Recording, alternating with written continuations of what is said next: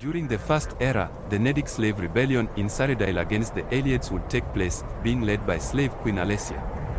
Alessia, being a dragonborn, was gifted the Amulet of Kings by Akatosh, which would be used to light the Dragonfires and keep the armies of Oblivion at bay. Alessia's line would continue with more dragonborn emperors and empresses, until their deaths.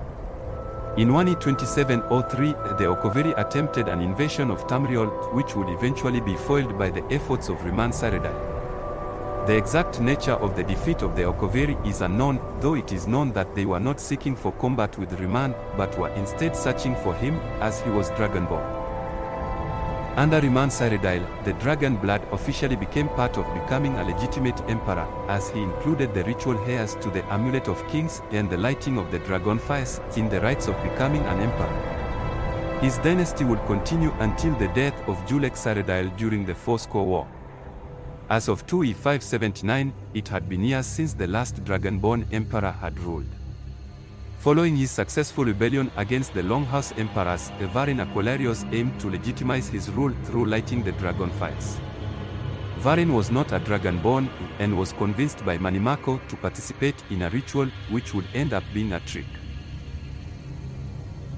Instead of becoming a dragonborn, Varin and his companions were forced to the ground, while Mannimarco corrupted the power of the Amulet of Kings to trigger the soulburst, and eventually plane meld, until it was stopped by the vestige.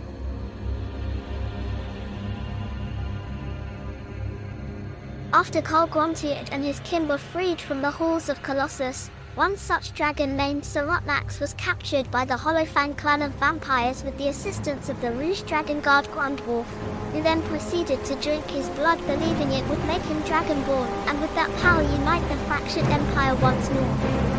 Though the ritual granted him extraordinary abilities, he was slain shortly afterward. Years later, in two E eight twenty-eight, another dragonborn would be placed on the world. This dragonborn being Tiber Septim. Tiber Septim would learn the Thuram from Wolf Half, and meet the Greybeards shortly after, who told him he was destined to unite Tamriel. During his campaigns in Cyrodiil, he would find the Amulet of Kings during the Battle of Sankator against the Nordgritorn Alliance. After having become emperor, Tiber Septim declared the start of the Third Era.